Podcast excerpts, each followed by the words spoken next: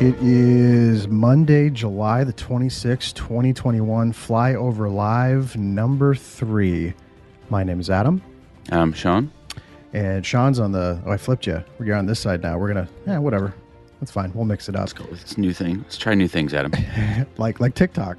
Uh, Yeah. Sean got me on TikTok, and it's. uh Oh, boy. Well, we'll talk about that later, but it's been an Big experience. whole rabbit hole. yeah, we've been we've been having some TikTok conversations. So I never thought I would join TikTok, but now I'm there. Uh, of course, we. Uh, I guess I'll, I'll pop it up on the screen here. There's a couple ways uh, that you can find the show. Um, there's our there's our Twitter handle. Sean is at Flyover Sean. I am at Adam U Iowa on the Twitter, and then of course you can find us on the YouTube flyoverpolitics.live. That takes you right to the YouTube channel. You can subscribe, give us some likes, give us some love. And we are just about caught up with some prior episodes that we recorded earlier this year, which is why we're doing these live episodes to kind of kind of get caught up. And once we get caught up, we'll be doing this in regular rotation with uh, with more episodes. But uh, we appreciate the support. We're also uh, we're now on TikTok too, thanks to Sean. Uh, we'll we'll talk about that a little bit later. But at Flyover Politics on TikTok now, and uh, Sean Sean, if anything, I remember last week we were talking about this. You were talking about how you just like show up to this show and turn the microphone on, but Sean's like taking the ball and running with it with with TikTok. I have nothing to do with that, so Smash my face into um, Yeah. uh, my phone long enough, and it works. it's working out really nice. So uh, we, we're going to get to some of that stuff later on the show, but we wanted to have a guest join us this week. We, it's been a while. We usually, I think, our last guest was was it was it Ashley Ashley Vanorny? Yep. Yeah, council member Ashley Vanorny, which we will be getting back on the show very soon. Mm-hmm. Um, but we wanted to get another guest on. I, I I think I'd mentioned this to you when we were doing an episode. I was driving around uh, Solon, and I kept seeing this this dude's signs everywhere. And he was uh, I've been following our guest for a while. He you actually exposed me uh, to our guest tonight through Twitter and been following this this guy very fascinating. And then I saw that he was getting back into politics locally in Johnson County, which is just south of us. And I was really fascinated. I really want to um, talk to this guy about you know just just like what what did you know we we talk so much about you know uh, politics on a national level and what it's like to run for office. And a lot of those people get a lot of attention just because of the nature of the media and how Twitter works and social media. But I wanted to uh, to talk to our guest tonight just to, to get an idea of what it's like uh, on a local level. And our guest tonight is uh, Jon Green, Supervisor Jon Green, now of Johnson County. So we'll bring Jon into the fold here. Uh, Jon, how are how are you doing this evening, sir? Well, other than it being uh, way the hell too hot and humid, and the bugs are thick as a carpet around here. Otherwise, I'm doing pretty well. How That's you good. gentlemen doing? We're good. We're good. We're good. Fantastic. Thank you for joining the show, and uh, Pleasure. we have some uh, some people joining us live here too. So if you guys have any comments for Jon, feel free to uh, chime in, and we'll pop those up on the screen. But so uh, Sean has a laundry list of topics that he kind of wants to talk about tonight with you. But the the first thing uh, that we kind of wanted to get into with you was at least I did. I guess I'll I'll I'll blow Sean's cover to to start the interview really quick. But Sean Sean has these like really like deep political. Sean did a lot of prep, but I'm gonna fucking wing it. Let's go. Yeah, I'm gonna wing it. I, I've I've I've like I've followed Jon on Twitter for so long. I'm like I feel like I could just talk to this dude. But the one thing that I I think stood out the most to me, and it, it, it was getting noticed too in a lot of like the media coverage when you were running for office, was like the dude with the cowboy hat, and you've kind of like leaned into that. It's not. I don't even want to call it a brand. It's just like who you are. And I was looking at your bio, um, where I think it said you were f- originally from Wyoming, if I'm correct. Um, Yep. And so you just, it's kind of like this Wyoming vibe, but it's in Johnson County. Johnson County, Iowa. Johnson County, Iowa. And, but it's not, not to say that not all parts of Johnson County are like that, but there's definitely like, you know, the more stereotypical liberal side with the University of Iowa. And then the, you know, th there's obviously some more broader areas like in Solon that I've been out to, but it, I, obviously that's not a conscious decision on your part. That's just kind of like who you are. You just toss on a cowboy hat and, and you, now you talk politics. Yeah. Uh, you know, I, I guess you could call it a shtick, but uh, I kind of feel naked without it anymore. So, you know, take it off the shower, I guess. Ah, well, that'd probably be a good thing. Absolutely. Well, So- you know, some folks get a little bit sideways about it. Uh, you know, mores and uh, etiquette and stuff is kind of fluid, and some people get chapped when I don't take it off going in indoors or whatever. But at this point, I really do feel like an idiot if I'm not wearing it. But I feel like an idiot anyway. But it's uh, if I'm Linus, this is my security blanket. yeah, that, that works. Now, A- Adam mentioned that you you're you're you're from Montana. Now you live in Lone Tree, um, and you were mayor of Lone Tree. Can you give us like a little bit of history? Because um, one of the things that you're doing, we've we've heard about, or I've heard about being involved in politics, is that uh, the Democratic Party, specifically liberals and leftists, need to bridge the gap between what are traditionally our city strongholds and rural communities. Who, it's not that our message is incompatible with rural communities; it's just not communicated correctly. So, could you give us a little bit of your history, and then I'd like to go into that messaging and how we how we take that messaging out uh, to rural communities. Sure, and, and, I don't even know that it's so much a messaging thing as it is the messenger. Uh, mm. The last time there was a supervisor from this portion of the county, Lone Tree, where I live, is in the southeast boot heel of Johnson County. Uh, the last time we had a supervisor from south of Iowa City, basically, was 68 to 72. And I know that, you know, by virtue of me living down here in the Big Twig, it's not going to solve all of that, but it's still, you know, it's been like six or seven weeks since I've gotten sworn in, and it's been mm-hmm. immediately clear that that people appreciate having somebody who doesn't live you know, not all the rest of the supervisors live in Iowa City proper, but they live in the metro area. And right. and people just appreciate having somebody who brings a little different perspective. Uh, some of the other supervisors have got, honestly, they've got, you know, more uh, farming bona fides than I do. The chair, Pat Heiden, she grew up on a farm outside of Denison, Western Iowa. Rod Sullivan uh, is from the Sutliff area originally. But, you know, I live out here now. And that background, I know having talked to both of them is important to them and informs what they're doing. But at the same time, they run in different circles than I do. They talk to different people. And by virtue of me being a strange man in a silly hat, different folks are also comfortable coming up talking to me that otherwise might find, you know, more urban dwellers a little bit more difficult to approach. And so that's been helpful. In terms of the messaging, yeah, I mean, that's honestly, messaging is something that Democrats uh, were deficient in. Uh, we don't have the message discipline. We don't have the discipline in general, of the Republicans, because uh, we give a shit. You know, we want to do good policy. We want to do good, good politics, which means that making the sausage is kind of an ugly pain in the ass. But at the same time, the Republicans, by dint of the fact that, you know, they just want uh, regular will to power stuff, that they are much more disciplined than we are. Uh, electorally, that has paid dividends for them. And one of the things that I constantly wrestle with is, you know, how do we balance those things? How like what do you mean uh the message discipline or the obviously not the caring, right? Do you mean like right. the balancing caring and then the messaging of like a strong message? Yeah, like, I mean that that through line of messaging. Is that what you mean?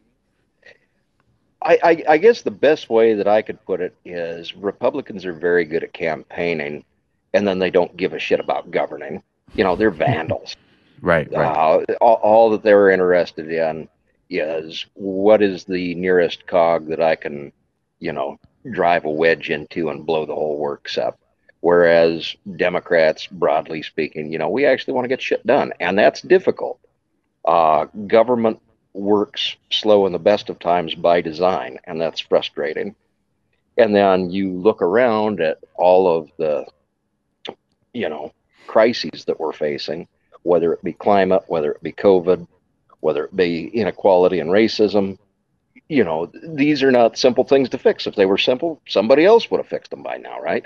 Uh, right. But it, but it's like it it takes difficult work and patience uh, to figure out the best way to move forward.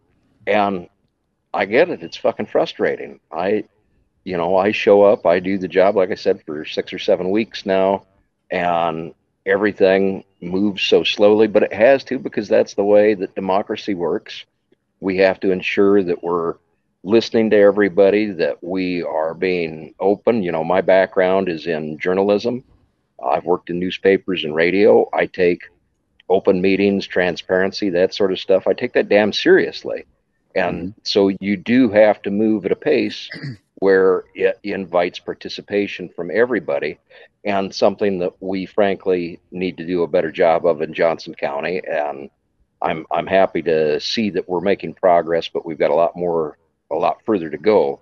Is too often politics is the domain of the connected, and we mm-hmm. need to go out proactively and find people who have given up on us, understandably so in many cases, uh, because too frequently you do have to know the right people. You do have to know how Robert's rules of order work in order to be effective in meetings and stuff. And that's all to the that's all to the good. You know, we need to be able to run meetings in a way where everybody has an opportunity to participate in their structure and whatnot. But then at the same time, I look over uh, west of us to Des Moines, uh, the way that they're running their city council meetings out there. That's horrific. Uh, I uh, like the structure so, gives a common language, but when you use it to an extreme, it excludes people. Like if you don't know oh. how to use the language, you don't know how to engage and voice your concerns. Is that what you mean? Right. Yep. Okay.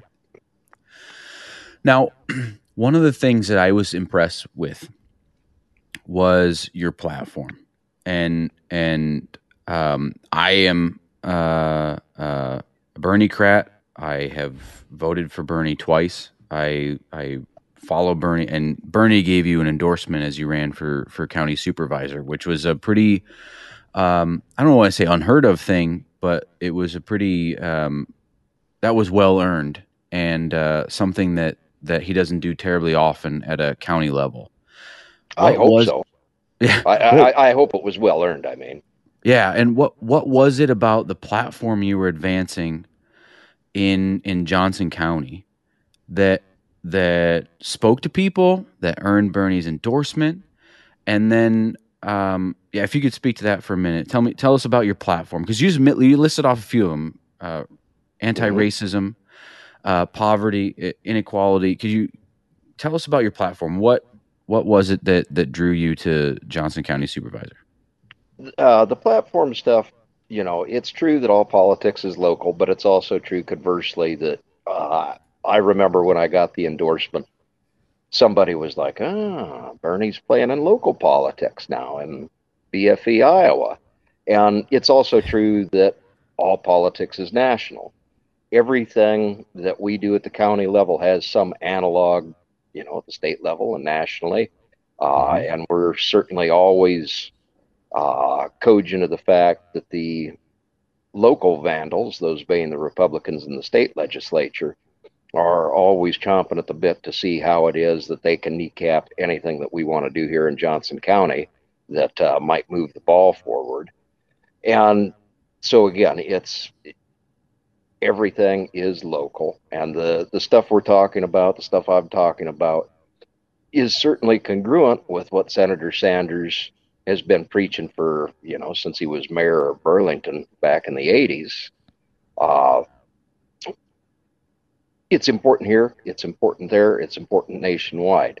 You know, we need to we need to realize the the promise of the flag, for example. Uh, you know, that's that's aspirational to me. It's not something that we've done, and so it's good, and so we're going to fly it and be proud of it.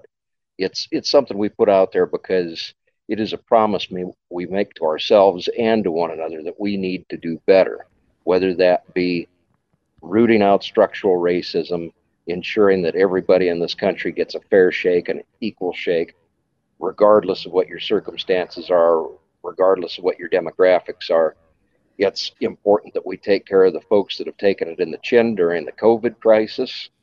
Uh, you know, I was out at the fair yesterday doing a listening session, and somebody was complaining that the county's countenancing, you know, potentially giving some aid to folks who are here without the correct papers.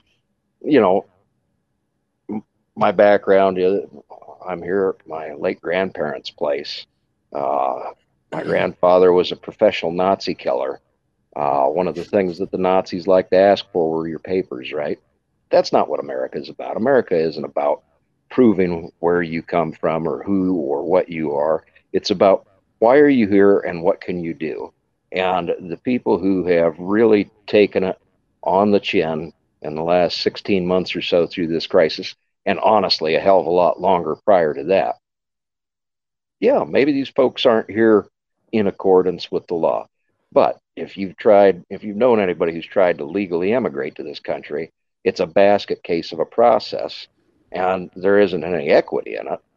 Yeah. So if you show up here and you work your ass off and you put yourself in harm's way during the midst of the worst pandemic we've seen in a hundred years, and you're paying you're paying taxes because you know folks who borrow social security numbers they're paying taxes they're never going to see those benefits mm-hmm. so they're just giving that progress away yeah I, I damn well think those folks deserve some recompense for the risks that they've taken taken for you know the sacrifices that they've made so that frankly people like me comfortable white middle class people in professional jobs you know we were able to more or less go on about our life last year other than the psychic trauma of worrying you know about whether my folks were going to get sick or whatnot yeah honestly the, the the greatest hardship for us was I couldn't fucking get toilet paper for a couple of days. Whoop de doo.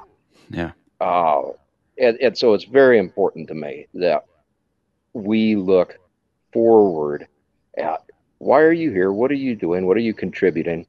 And say, yeah, maybe you do deserve some relief, regardless of what your legal status is here. Uh, because people are not just whatever papers they have in their dossier, whether it's what they're carrying in their wallet or whether it's the paper that the government maintains on them. Yeah. Uh, now, yeah. how how is that? Me- one of the things you mentioned earlier was the the messaging to people whose trust we've lost or trust we have yet to earn in a red now, state. In a red mm-hmm. state now, it, Iowa is now a red to, state. Really, really fast. As Jon's giving all this information out, I'm thinking and just picturing in my head the face people make when they would meet you in person wearing a cowboy hat, smoking cigarettes, and saying you're a Democrat because that just doesn't happen in this mm-hmm. state. Mm-hmm. Um, it's, yeah. I mean, we all live here, so we kind of know. But for people that are going to watch this or listen to this out of this state, it's not primarily a red state, but you don't usually get someone that looks like Jon with your kind of political background and ideology. It just it's very it's expected. Like if I had just looked at a picture of you, Jon, I would have assumed, oh, he's a Republican, he's mm-hmm. conservative. Mm-hmm. But how, how lots often, of people do make that.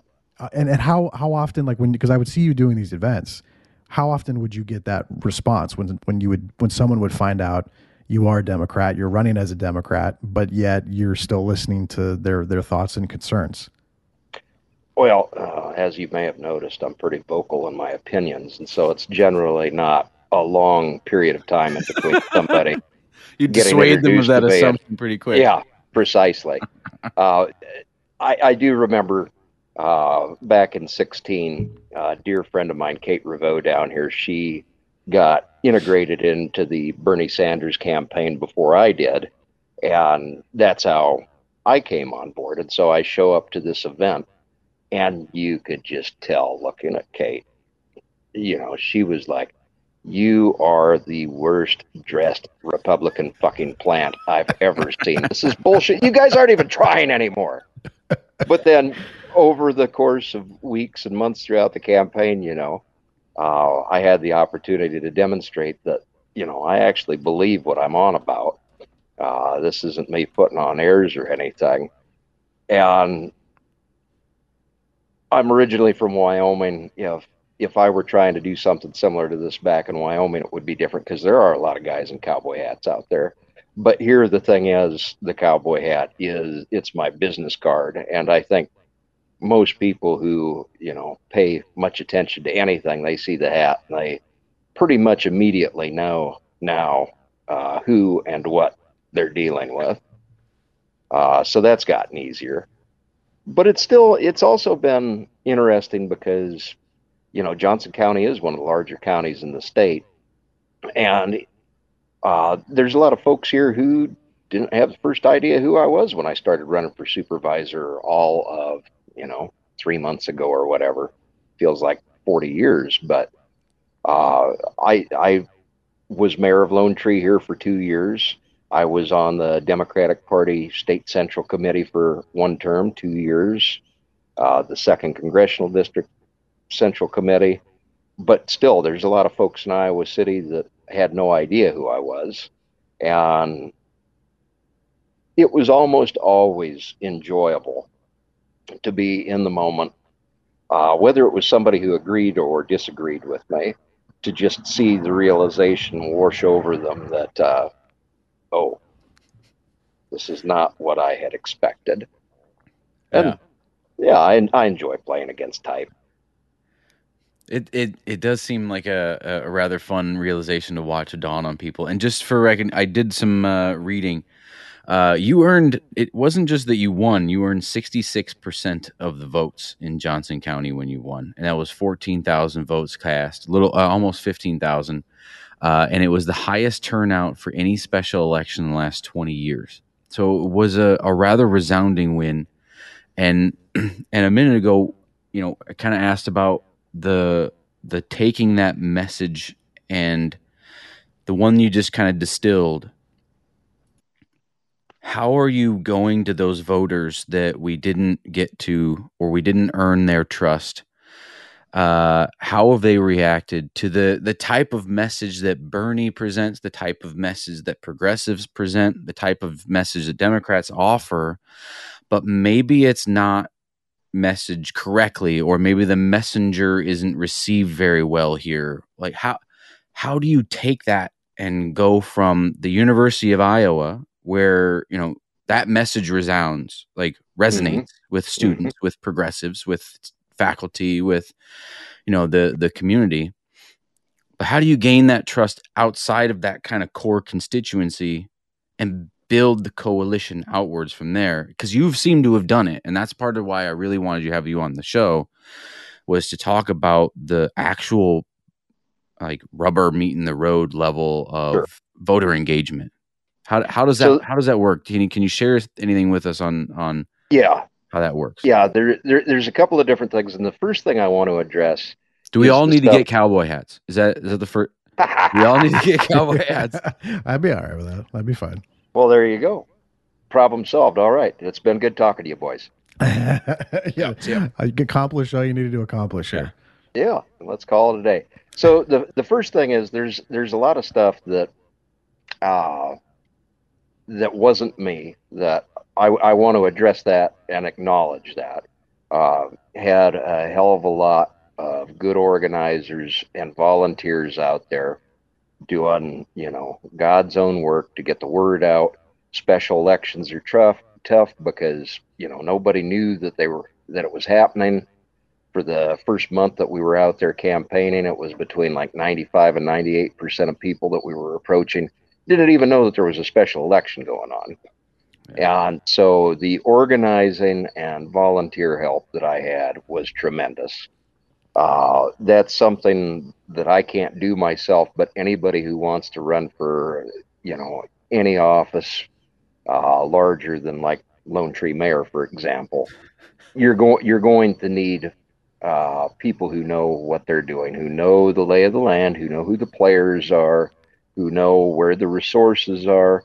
So that's that's one thing. Another thing is, I want to say it's since like 1958.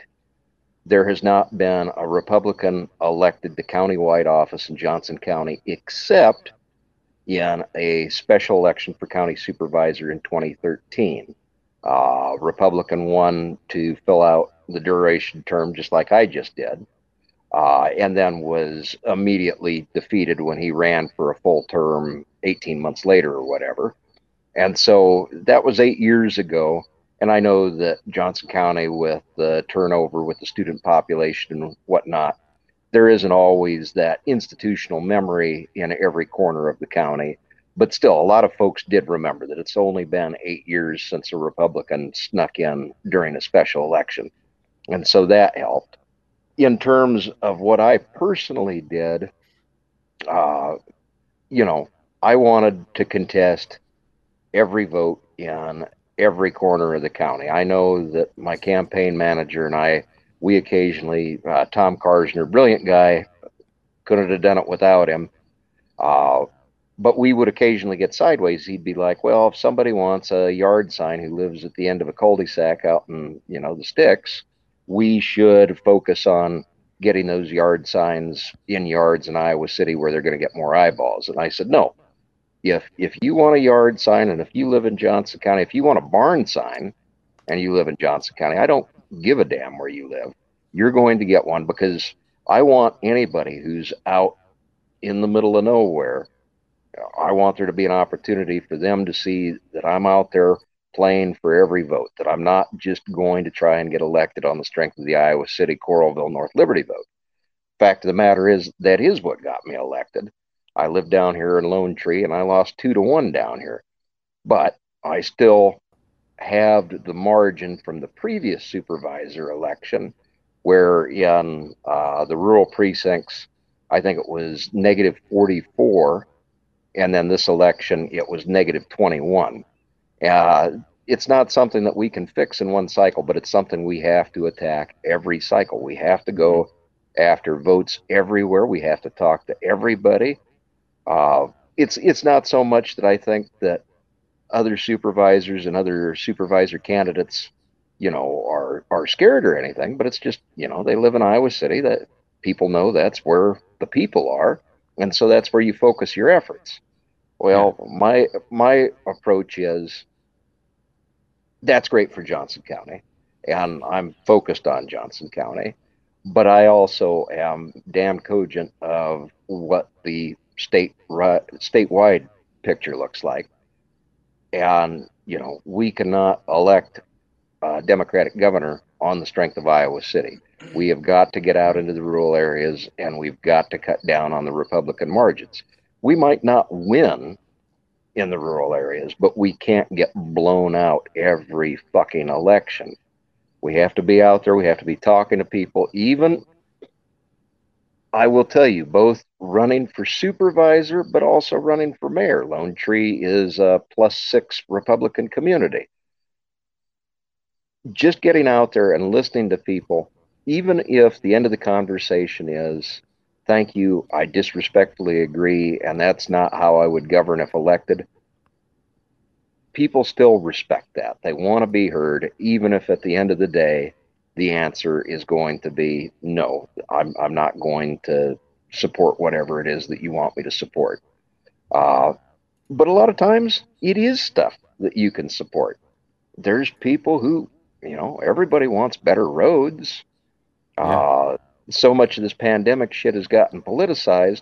But if you could magically rewind the clock 18 months uh, before everything got away from us, you know, if we had done a better job of getting out there and talking to folks on their turf in their language, you know, maybe we could have prevented some of the, you know, 6,000 plus deaths that we've had in this state from the uh, from the virus. And you know that's probably well it's certainly a vast undercount of what the actual toll of this virus has been.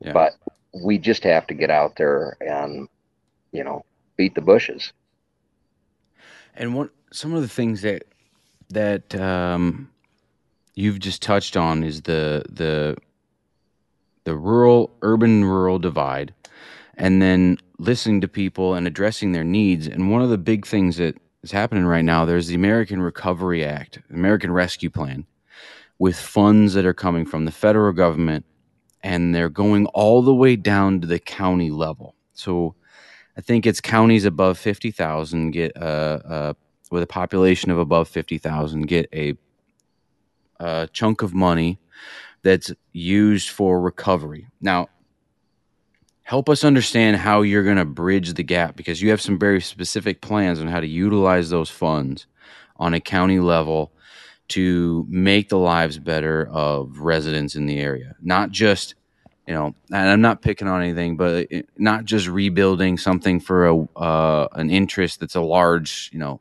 mm-hmm. a large interest in the county. Or if I, uh, I'll I'll bring it to Linn County. We're not going to use it to make the arena better, right? You have right. you have bigger plans, and oh, we'll make the arena a larger arena for whatever, you know, and mm-hmm. we use the federal funds to make the arena uh, uh, have a retractable roof or some dumb shit like that. How would mm-hmm. you use the funds in Johnson County? Um, how do you address those people's needs so that when you go run for reelection, which I saw that you were you mentioned today that you're planning on serving out this full term and then running for a, another full term, finishing out the remainder of this term and running for another full term. When you yeah, go to run uh, for that full term, how do you how are you going to go? What are you going to do now to show those people like you you're living up to your promises? Well, the thing is, I and and for the two of you that follow me on Twitter, uh, you know, this might surprise you a little bit, but I'm not uh, ideologue in the sense that, you know, I took some political science classes, but I haven't read a bunch of political treatises and uh, history and theory and that sort of thing. I'm very much a value driven person. My values when it comes to the American Rescue Plan money, yeah, you know, it's to help people that need help that have sacrificed so much over the past 16 months or so. And I also am very conscious of the fact that there's a lot of stuff I don't know. It's been a very uh, humbling six, seven weeks since I've been sworn in, in terms of really uh, grappling with the scope of what county government does in a state such as Iowa. And we've got a lot of work to do. We we would have a lot of work to do if it hadn't been for the pandemic. In terms and of, just to interject, sorry, because mm-hmm. most of the activity for pandemic recovery, for pandemic response, went from the federal government down to the state government, and the state government kicked it down to the county government. So, on a county level, that's where we're seeing a lot of the response on a local level for the pandemic.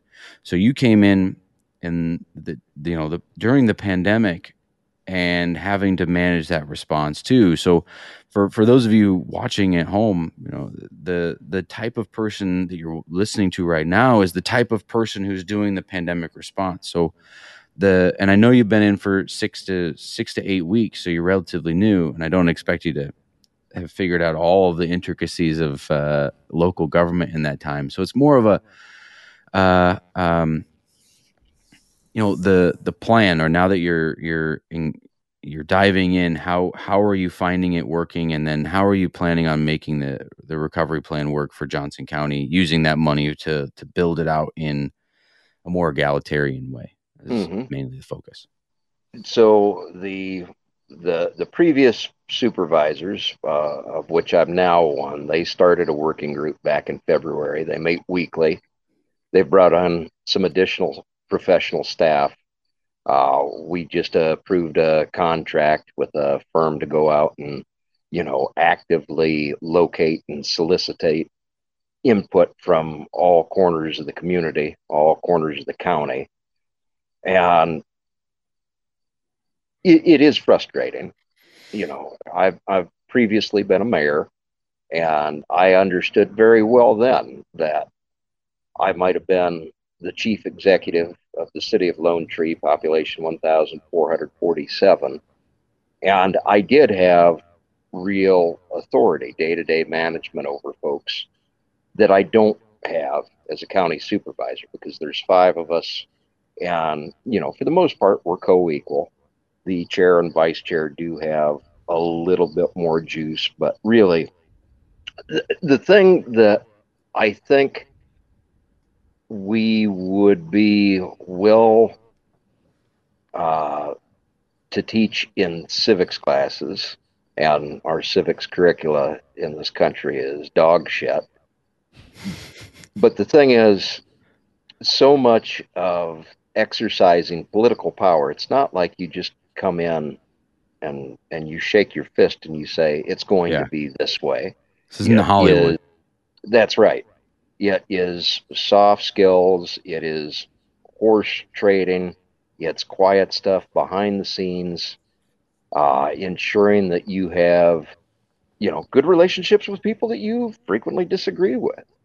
You know, there are four other Democrats on the board, but we're all our own individuals. We all have, you know, our own history that we bring to this position. And at the end of the day, uh, you know, if I piss in their Wheaties, I'm not going to be able to get shit done that is important to me. And so it is internally measuring the urgency of the moment versus, you know, building good relationships and the external considerations of, you know, uh, explaining to folks who supported me who, you know, some of them might be on the verge of foreclosure. Some of them are probably already, you know, living rough. They can't pay for their, you know, kids' food. I get it, and it, it's not an exaggeration to say that it sometimes keeps me up nights. Uh, I wrestle with it, but I also know that if I just go in there and I grab everybody by their shirt collars and I say, "God damn it, this is what we're going to do," well, that's a pretty good recipe for that not happening. Uh, and it's also, you know, a, a getting to know one another period where you're figuring out what these relationships are going to look like. Uh, that's probably the most difficult thing for me. At the end of the day, I know exactly what I want to do, but I'm working Building out consensus how- around it. yeah, precisely. Uh, and it just frustrates the hell out of me that it's taking this long. I think we're going to make some progress in terms of actually being in a position where we can start moving some emergency aid right this minute. Uh, here pretty soon. Uh, counties have to have uh, general assistance programs. They might be called different things in different counties, but that's been around forever and we're we've just expanded the eligibility criteria for ours so hopefully we can meet some of these immediate needs now while we also go through that slow moving government process where we go out and we seek everybody's input and we try to build consensus so that yeah uh, you know we're not putting uh, a retractable roof on Kinnick Slater you know uh, Now, real quick before we get too far from it, what was Mhm. what is the Johnson County program that people can access to once you Right have now. that immediate need? The what's that program called? It's called the General Assistance Program, the GAP program. And you can find information on that at johnsoncountyiowa.gov. Uh, and while I'm talking about the Johnson County website, I do also want to take a moment to plug we're doing a survey. So the GAP stuff is very good if you have an immediate critical need now. But for everybody in Johnson County, even if you don't live in Johnson County, but if you have an interest here, whether you work here, whether you've got family here, whether you're just somebody who gives a damn. If you go to johnsoncountyiowa.gov slash ARPA, there's a link to a survey there that we're running to try and solicit feedback from many folks in the county and who care about the county as possible. Okay, excellent. And we'll link to both of those in the, the show notes and in the YouTube notes. So if you you. if you need support from the the Gap Assistance Program, uh, it'll be on the the show notes. Um, Adam will link to it. By we, I'm, I sincerely mean it when I say Adam. I Yeah, do that'll not be- do the that'll be I do not do the WWs. I don't do the Okay, ones so that- so so Adam, I, I appreciate that, and that's that's important. But one thing that I do want to put a bug in everybody's ear, whether they're in Johnson County, whether they're in Iowa, wherever the hell you're at, it is super important and it's super impactful for regular people to interface with their elected officials, whether that's showing up at a meeting, whether that's sending an email, whatever. Uh, you know, one of the things that I repeatedly said when I was running is the the special interests, whatever that special interest might be, they have money. They have lobbyists. They pay mm-hmm. people to do this shit professionally. Ordinary people don't have that kind of organization frequently. And so it's utterly urgent that everybody always be reaching out to their local officials and to their state and federal officials as well. Because, you know, we get invitations and queries all the time from different associations, trade groups, uh, political groups, but it's very impactful for us to hear from just regular people who, you know, their stake is not necessarily that, you know, they're going to make a million bucks off of some development or whatever. It's like, hey, this is what I need to pay my rent, to keep my lights on, to keep yeah. my kids fed and clothed. Uh, and I, I hope that, you know, we all do a good job in being approachable and that we listen to folks because you know there there's no lobbyist group for undocumented people for example there's a lot of NGOs doing critically important work there but they depend on donations they don't have lawyers making you know six figure salaries that can write model legislation and ordinances for us yeah I've I've been to when I was in DC for work. I stopped by my representative's office and I sat. I demanded to sit down for a meeting in a couple of them, and uh, it was in the height of the the discussions about healthcare when they were trying to vote out Obamacare and vote down healthcare. How'd that go? Uh, they sat there and they basically said like, "Get fucked," right? Pretty much. Um, yeah. Yeah, I we're bet, sitting here. I bet they didn't. I bet they didn't say get fucked though. They didn't literally say get fucked, but they like. I I was very concerned about some specifics in the bill about the the requirements for healthcare being uh, lowered, and wanted to know whether that was true or not. And they said like we don't know. I haven't read the bill. I have no idea. Would you vote against that? These specific things. I had. I don't know. Like basically, wouldn't answer any questions. They sat down as a formality because I was a constituent. I demanded, like, I, I, want to sit down with your person in charge of healthcare. They didn't care. Uh, and the well, people walking in behind me had, they were business owners and they had, mm. they were greeted uh, by name and um, oh, I had yeah. an appointment. But, um, but then when I started interacting on a local level, we have face to faces like this. Obviously, this is over, you know, restream.io or whatever. But pre-pandemic i could have interactions and this is where the rubber meets the road this is where the multi-billion dollar american recovery plan american rescue plan uh, that it was voted on by congress they didn't say here's you know eight million dollars for for you know clothing the the homeless or housing the homeless or here's eight million they they said here's here's 80 million dollars uh, for Johnson County or you know the 46 billion dollars it was just for county level support and mm-hmm. so when it comes to the rubber meeting the road for policies that you see in the spotlight on a on a federal level it comes down to the state or the state congressional office or or the county level or the city level for enacting those policies and that's where people I feel like there's a bit of a gap mm-hmm. between our conceptualization of politics and how they affect our daily lives. And and your role, the mayor's role, you know, in Cedar Rapids, the where I live or the area where I live, the mayor's role is pretty pretty uh, important for how the mm-hmm. federal policy interacts and intersects with my life and my kids' life and the education they receive. And yeah. The, so help. I guess on the closing note, I'd like to hear about that, and then I'd like to hear about your your organization and how you created or built your organization in the for for running for office.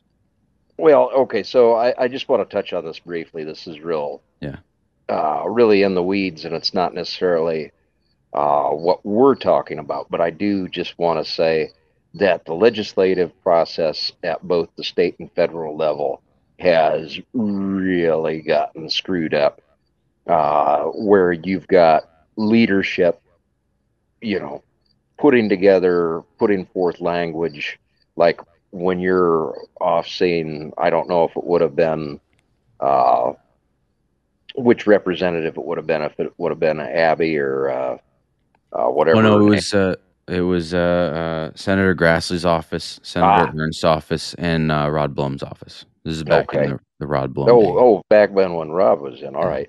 Yeah. It, so this is not in their defense. This is actually uh, a criticism of them.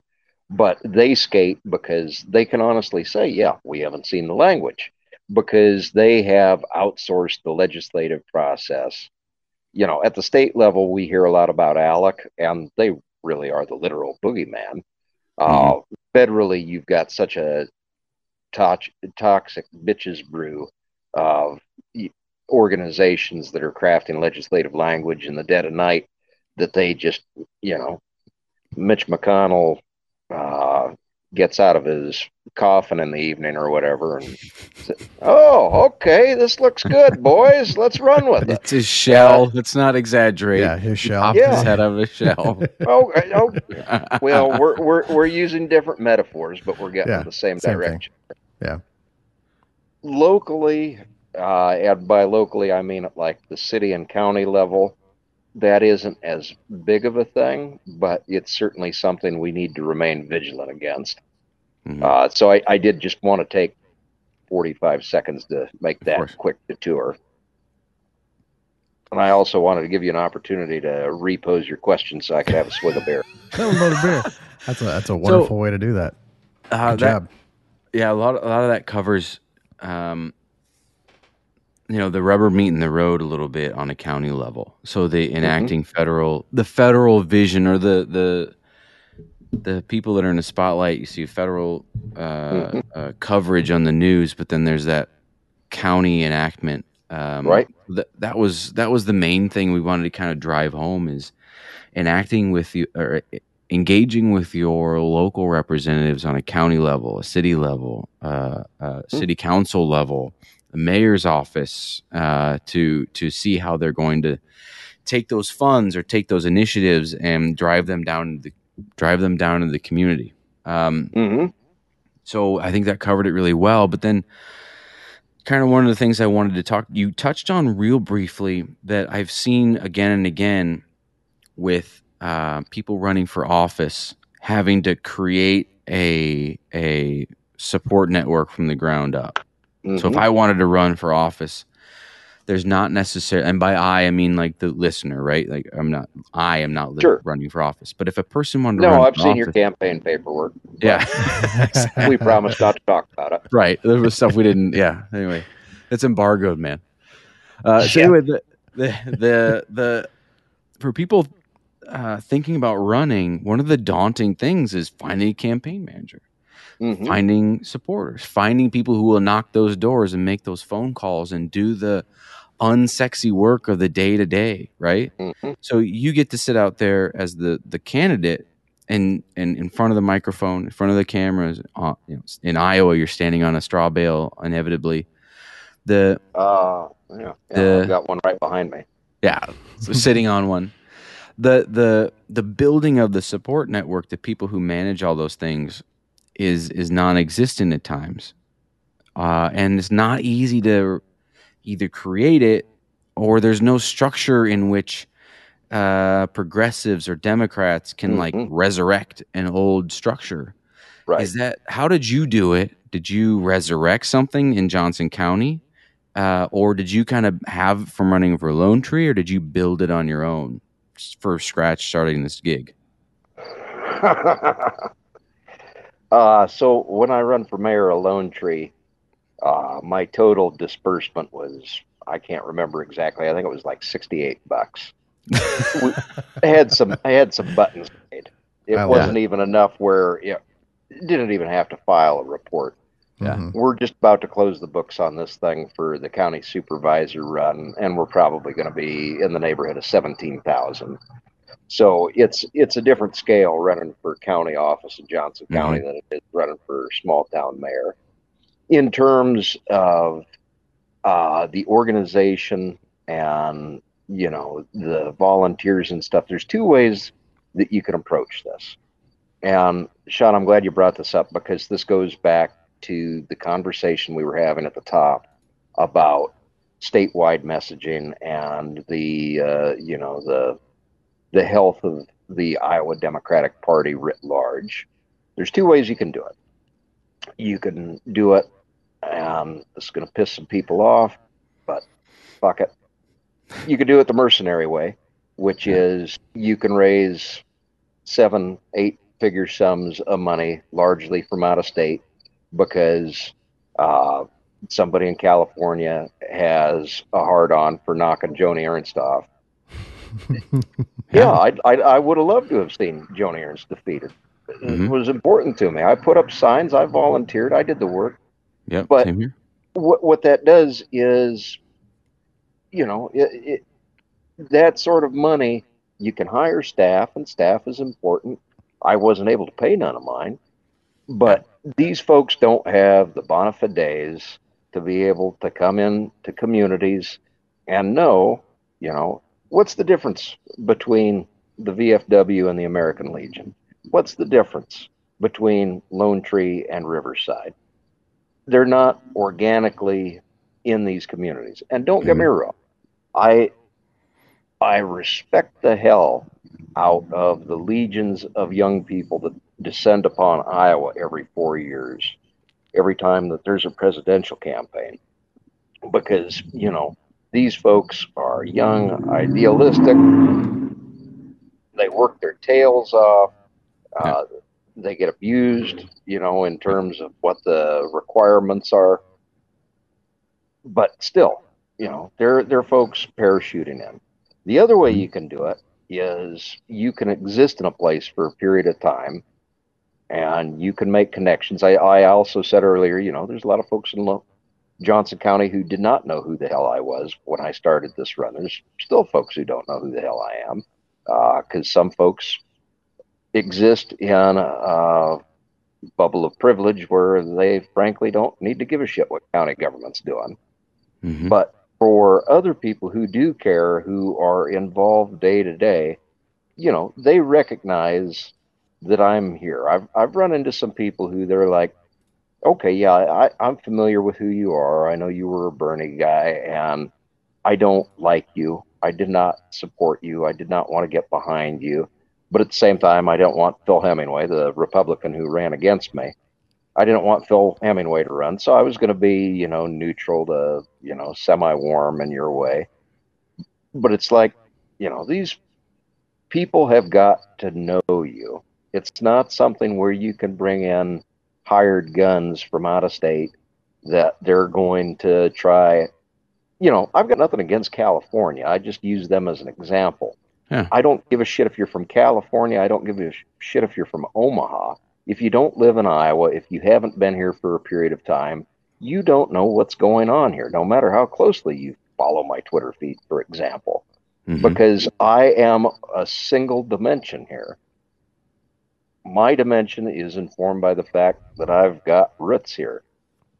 Uh, you don't have to have been here for 150 years or whatever, but you have to at least have been here long enough that you know what the name of the streets are, you know what the volunteer organizations are, you're paying attention, you know what the issues are. So I, I think that's the best answer that I can give. It's got to be organic.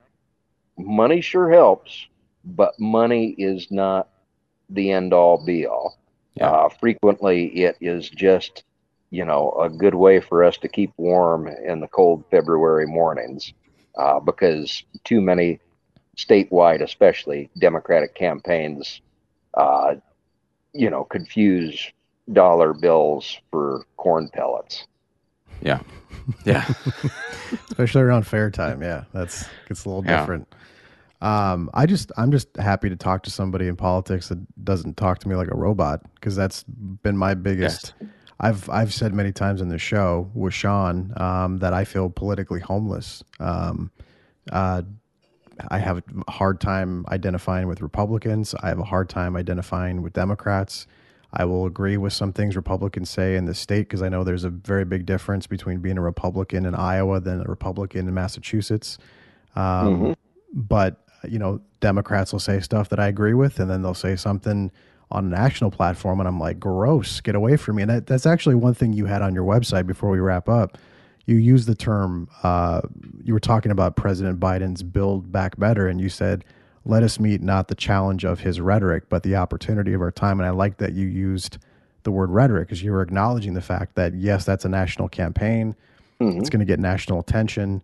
Obviously, there was a lot that we had to deal with as Americans when the election happened because we didn't, we kind of knew the winner, but we had to wait a while.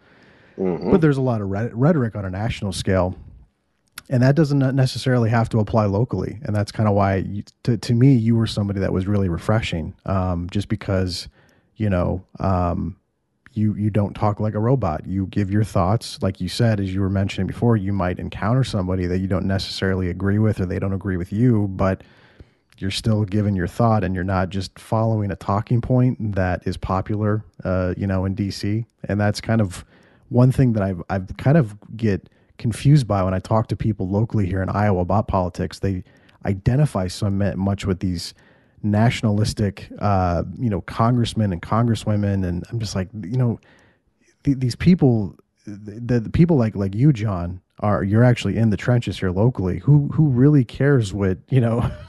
what Joe Biden or Nancy Pelosi or Mitch McConnell are saying.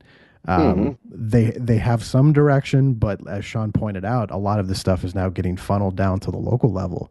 And when you can have these important conversations, I mean, we're having a I think a pretty important conversation now um, that people you know can can join in on and listen to and watch. But I, I like what you said about engagement and and and kudos to you for you know not sounding like a robot because I've been to many many of these elections uh, that come through every four years um, and it's very uncomfortable to me when the candidate is yeah. speaking like a robot. I can't identify with it. So thank you for for being authentic and just giving your, your thoughts and, and, and, and not being fake. Because that well, thank you. Uh, and and I know you know I'd mentioned Karsner, my campaign chair, a little bit ago, and you know frequently. To his benefit, he's not on Twitter, but occasionally he'd hop on and he'd see something that I'd post and he'd call me and I could hear over the phone the uh, the crackle of his hair because it was on fire. and, I like uh, it. Yeah, and just the other day, a county employee was telling me, you know, what the fuck are you doing? This is this is not going. Uh, this is not how you think about this stuff if you want to get reelected. And what I told him, you know, the same thing I'm going to tell you right now is I'm more interested in doing the business of good governance than I am about, you know, campaigning, giving a shit about getting reelected. You know, clearly I, I, I want to win reelection next year, but I think that too frequently folks uh, confuse the order of operation uh, with carts and horses. I think that if I do the best that I can, that you know, I govern in Johnson County the best that I can, that the reelection stuff is going to take care of itself. I'm not mm-hmm. concerned about it because, frankly, I don't have time to be. Uh, this is a big fucking job. Uh, mm-hmm. if yeah. if if somebody shows up and they want to, you know, intimidate me because they're going to run against me or contribute to somebody who might run against me. You know, that doesn't fucking scare me. What scares me is the 160,000 people of this county that I'm now responsible for. That terrifies me. That's what keeps me up at night is failing the people of this county. Uh, and if I don't get reelected, you know what? It's probably because I don't deserve to be reelected. And I'm going to work the best I can at doing the best that I can, governing Johnson County, and some things will take care of themselves. I like it. Hell Could yeah. not think of a better way to to yeah. cap this off. That's fantastic. Good Jon, we uh, I tell you what, you're six months, six weeks in. Uh, I have a series of questions for you when you're six months, eight months, 12 months in about the lessons you've learned transitioning that vision that you talked about to Mhm. action and how building coalitions works and how running headlong sometimes isn't the best route. And I'd like to to follow up with you uh, here in the next six, eight months and find out how it's working. Can you want to come back on anytime?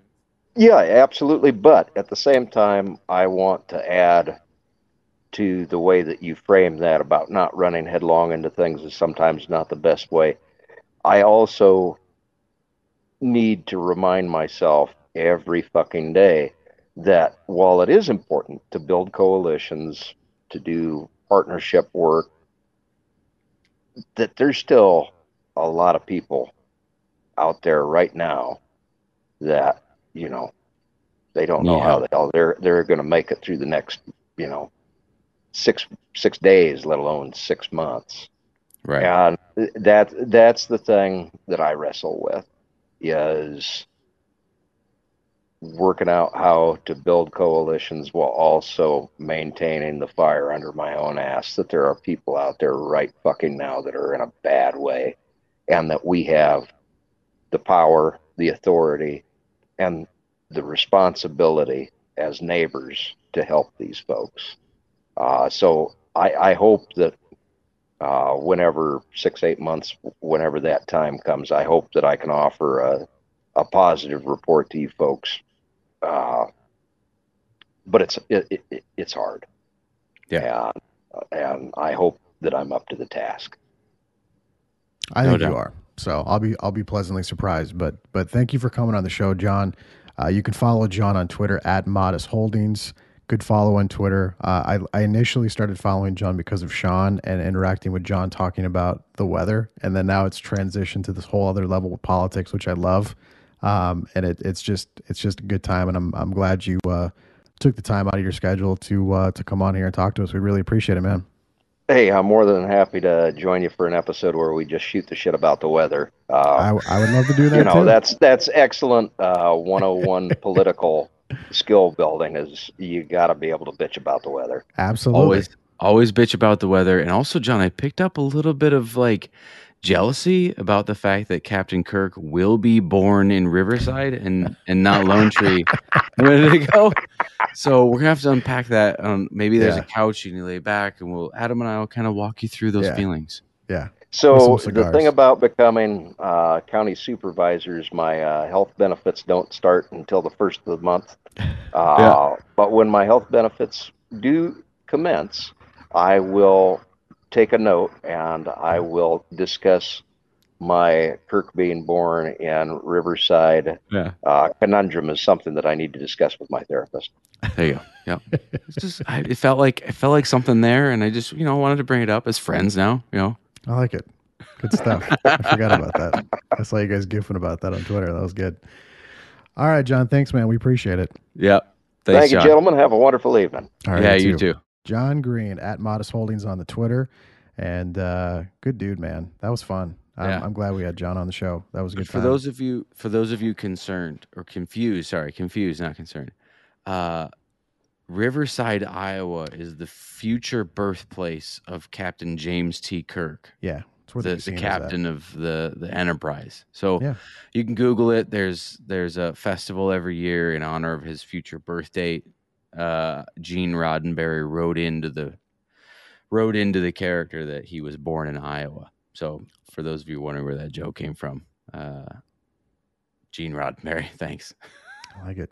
I want to get like a Jon Green sign now. I'm moving to Marion, so I'm like completely out of his county, but I just want to pop one in my. I'm like, hey, everybody, look at this dude. It- Check this out. It is important. It is important that there are people who are doing that work. And for any of you that are like, "Oh, that was a puff like interview," fuck yeah, it was. Yeah, It- like this. it- Well, can we? the can- the can we- idea was that he is running in from a rural area of Iowa in a very urban seat. He Yeah. was able to transition that message. He was able to take a progressive message and earn the vote. He's doing the work of taking the federal initiatives of a democratic and of a democratic administration and driving it into things that matter into a a, a, a, a county level that the national focus is on the money that is appropriated by Congress, but there's very little focus of how the fucking money is spent. And I wasn't really exaggerating when I said the money being spent in Linn County. Like I don't know the specifics yet of where, how the money's gonna be spent, but I remember the fucking flood money from Yeah. FEMA, Yeah. and they repaved a fucking road with it instead of building a goddamn flood wall. Yeah. And so guys like me, what six years later, we're out sandbagging, literally fucking putting sand into bags for businesses that flooded five years, six years earlier, with money that went to repaving a fucking road. Funding just went through too, like in the last year. So now we actually have like Yeah. actual flood walls, but it took like Yes. what ten years, maybe more than that, just to get Flood of 08. And so we're we're Yeah. 13 years later and we're finally I getting the m- money was appropriated and then congressman after congressman a woman were saying we're going to get money for a flood wall. We had money. yeah, we did. we had but- we had FEMA money yeah, and they didn't sp- like it it there's a the mm, there's a rubber meeting the road here that I feel like Jon embodies where that that spirit is in the right place. Mhm. And so now we're going to see the the spirit meeting the county government and how those things can interact and and I got I got a, a sincere sense from him that he cares when he focuses on the people he cares about at the, at the end of the day those people are the peop- the human beings who live in his district or in his his his county not the companies that make up the economic development coalition no, I agree, and and I that's know. why I wanted him on the, the show. well, quickly too, like I know you said, like the the puff piece line, like this this podcast is a discussion. We're not the like uh, you know national public radio, so like we're Yeah. we're just gonna have people come on here and talk Yeah. to us. So you know if you're gonna hold us to journalistic integrity, I mean, obviously this isn't the the show for that. We just wanted to come on and have a conversation. And I again, I you know John, if any on- Republican wants to come on, I'm, I would be thrilled. I would love to have Republicans come on. I know, thrilled. I know. Probably you wouldn't want to talk to them for very long, but I, I would love to talk to I would- Republicans in the state I because I love to talk to Republicans and just like, yeah, so try to why? What? How much did you sell your soul for? I'm wondering. I'm wondering this. So, like, how many people died in COVID?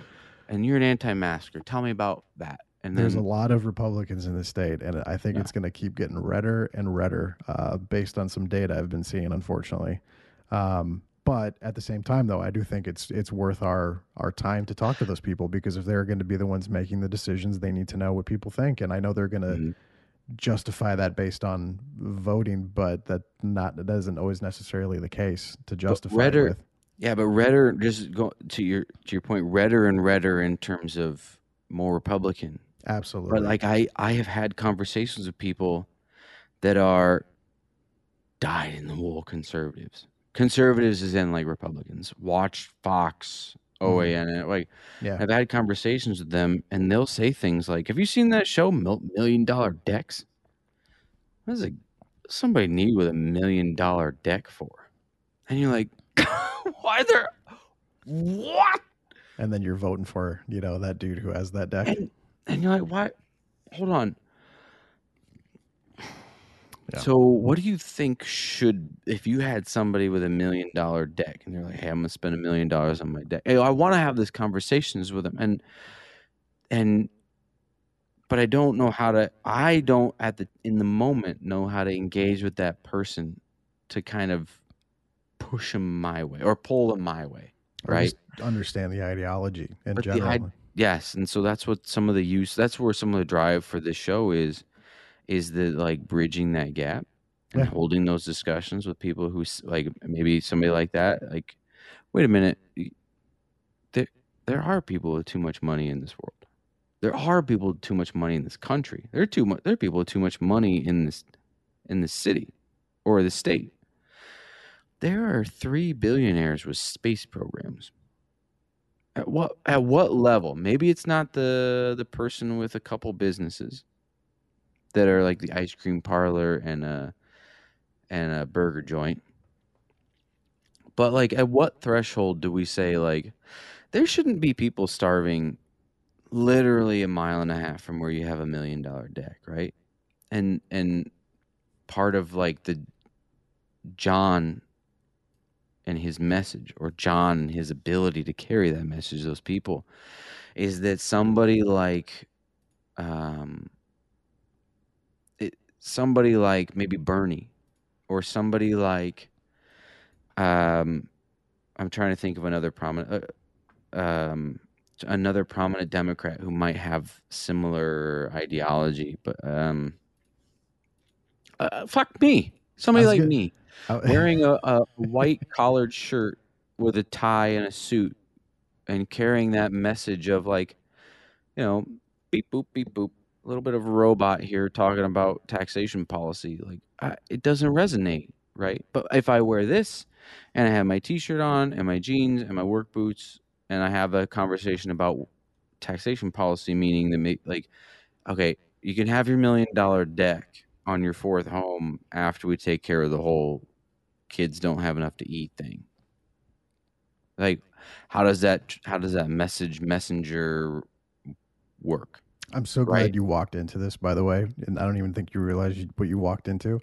Um, a couple months ago, we were having a conversation about Tulsi Gabbard and how you it was hard for you to listen to her. Granted, my take on Tulsi was that she was didn't sound like a robot, and I, I had gone to many of her speeches, and then I would go to like, uh, you know, uh, you know Elizabeth Warren and and Pete Buttigieg, and I would go to and they, it just sounded Pete, like oh, sorry, Pete Buttigieg was the exact one I was looking for in my example of like, like, first off, I don't like Pete Buttigieg, but like Pete Buttigieg couldn't come and say the same shit well, to yeah. the same people and have them like take him seriously. But sorry to interrupt. Well, I was just, I, and I didn't want to immediately make this comparison with Jon on because I don't, I don't know how he feels about Tulsi Gabbard because it, it's a, it's a controversial person in the Democratic Party, but she, um, she, she kind of slid in and did a little uh, digging at the billionaires going into space, and I thought I would share this tweet with Sean. and was what Tulsi said. She said, "As the billionaires and power elite look down upon our planet, they believe they own from the heavenly perch. Regular folks struggle to pay rent and put food on the table. Never has the divide between the elite and the rest of us been so stark."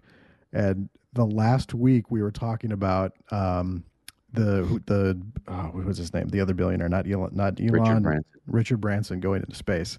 And I was like looking up, like, I know everyone's like railing on Richard Branson, but he's donated money. And Sean's like, yeah, so what? And we, we had this like very brief, con- and then I'm scrolling Twitter and Tulsi's just fucking punching the billionaires in the dick. And I'm like, this, this goes back to my, the, the comment mm-hmm. that you made where she's so hard to pin politically because she'll say something that you disagree with. And then I'm, I know you, you reading that, you're agree like, that. yeah, I know. It's, But I just don't trust Tulsi that she shares my to- my my ideology. I know That's you always you, you always use the line Tulsi's not your friend. I know. Tulsi. I just don't. No, no. Tulsi can be my friend. Tulsi is not my friend. Does that make Yeah. sense? no, it does. It makes sense. Tulsi and I can stand on the same side of the red line. Sometimes Tulsi and I stand on the opposite side of the red oh, line. Oh yeah, And I can't ever predict What she's gonna say. necessarily because if she'd if she'd tweeted out something to the effect of space exploration space space exploration took another deep like great step today this is the power of you know american ingenuity i've been i fucking rolled my eyes but it Mhm. like She kept railing against it the whole week. I was like, good oh boy. Good for her honestly i'll give her points i'll give her points like rail against it jeff bezos came down and was like thank you to all the employees of amazon I know, made it was so possible." gross. yeah you made them pee in bottles But at the same made time, them it's pee like in bottles so you I can go to f- I- fucking space man I fuck I fucking use Amazon Prime though. I love Amazon Prime, and I, I it's it's Sure. a, it's a struggle. It's like I know how bad things are going at Amazon, but I I use it myself too. So it's a it's, useful service that destroyed it america is. I Yeah. know. I know. Um, do we want to talk about TikTok before we wrap Fuck this up? yeah. So yes I have a I need to go I need, we need to watch that video I know I have it queued up. I'll, I'll get it going. all right yeah So um, last week we do our show, yeah and Sean's like, "Dude, are you on TikTok?" And I'm like, "No, like." yeah you can take that. I'm not gonna get on fucking TikTok. It's just a bunch of girls like dancing, choreo. And t- Sean's like, no, no, no, no. yeah It's, but yeah there's a significant amount of that but there's a also not all significant amount of it. But I also, by the way, Sean warned me about the algorithm on TikTok that if you Yeah. start to like certain videos, like for instance, people farting, uh, a lot of your feed's going to be people farting and shitting, and so that's my feed. Is that what you did? Oh boy, I love me a good rip, and I think they're hilarious. And then all of a sudden, I'm just seeing dudes ripping ass and girls ripping. A lot of girls ripping ass too, by the way.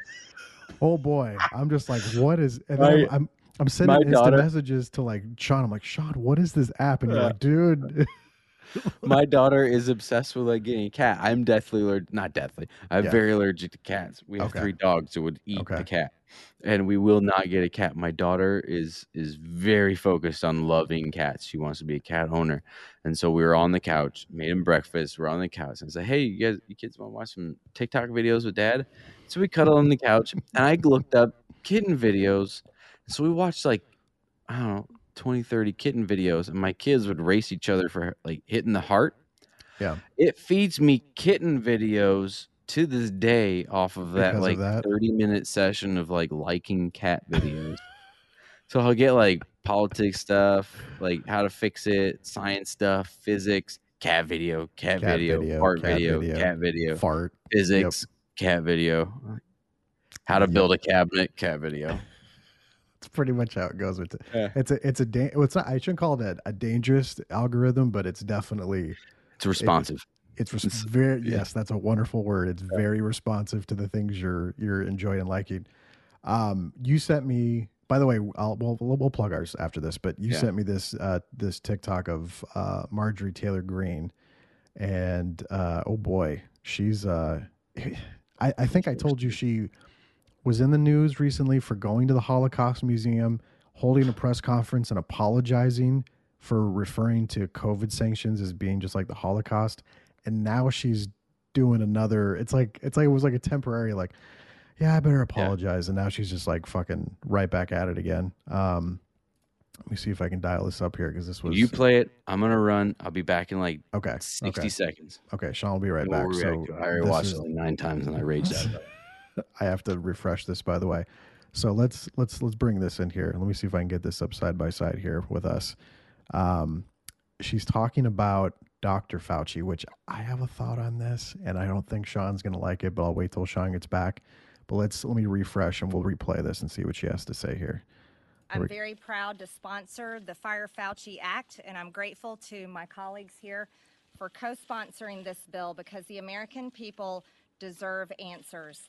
The Fire Fauci Act will bring Dr. Fauci's salary down to zero and also will require the Senate to confirm someone to fill his position.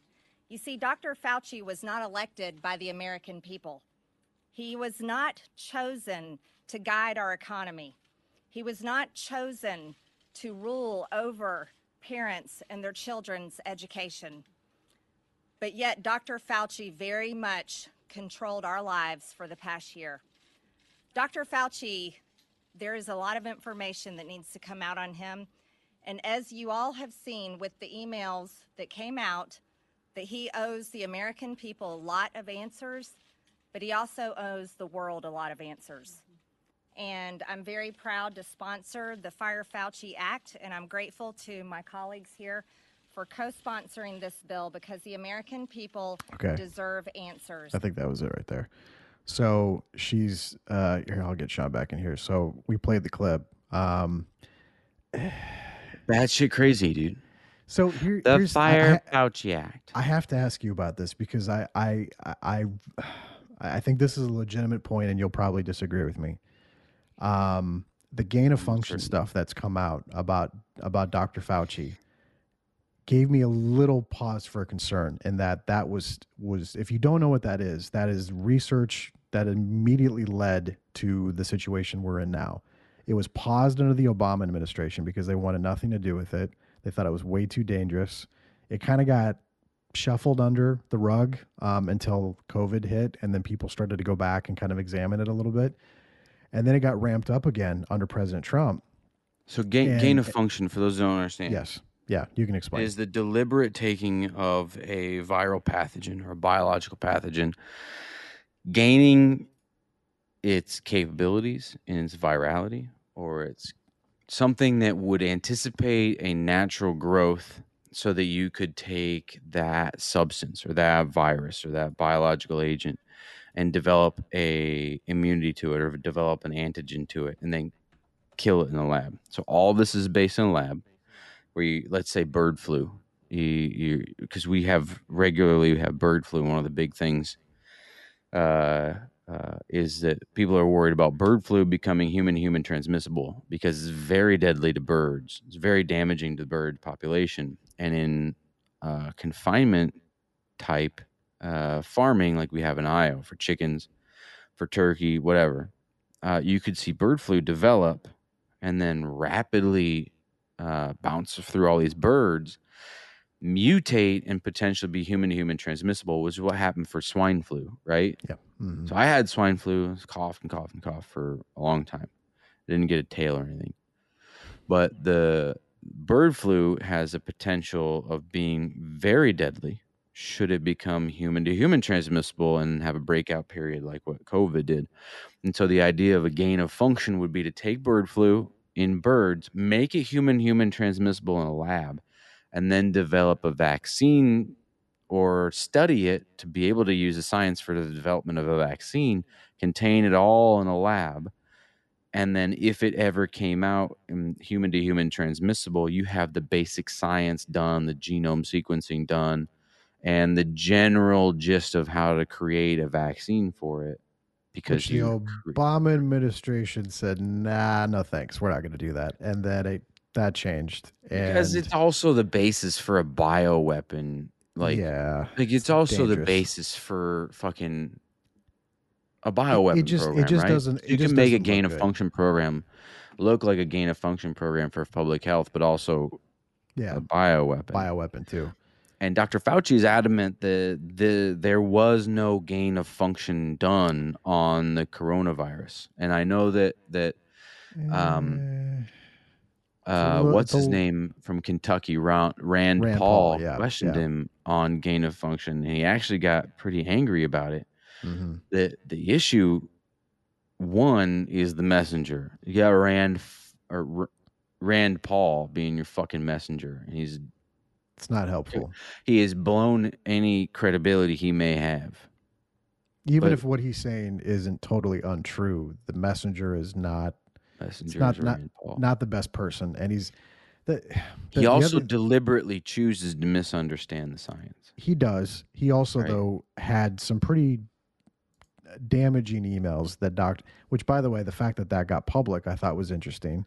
Um, now, the initial emails were basically everything that you talked about, where he was telling people not to not, not wear a mask because they wanted to protect the first responders, which makes sense. But it also was it was confusing for your average person to go, well, why is he saying don't wear a mask and then he's saying wear a mask, and then he's further elaborated in emails to people saying, well, you can wear a mask, but it's not going to help you, um, regardless, and that this was after he made the comment about first mm. responders.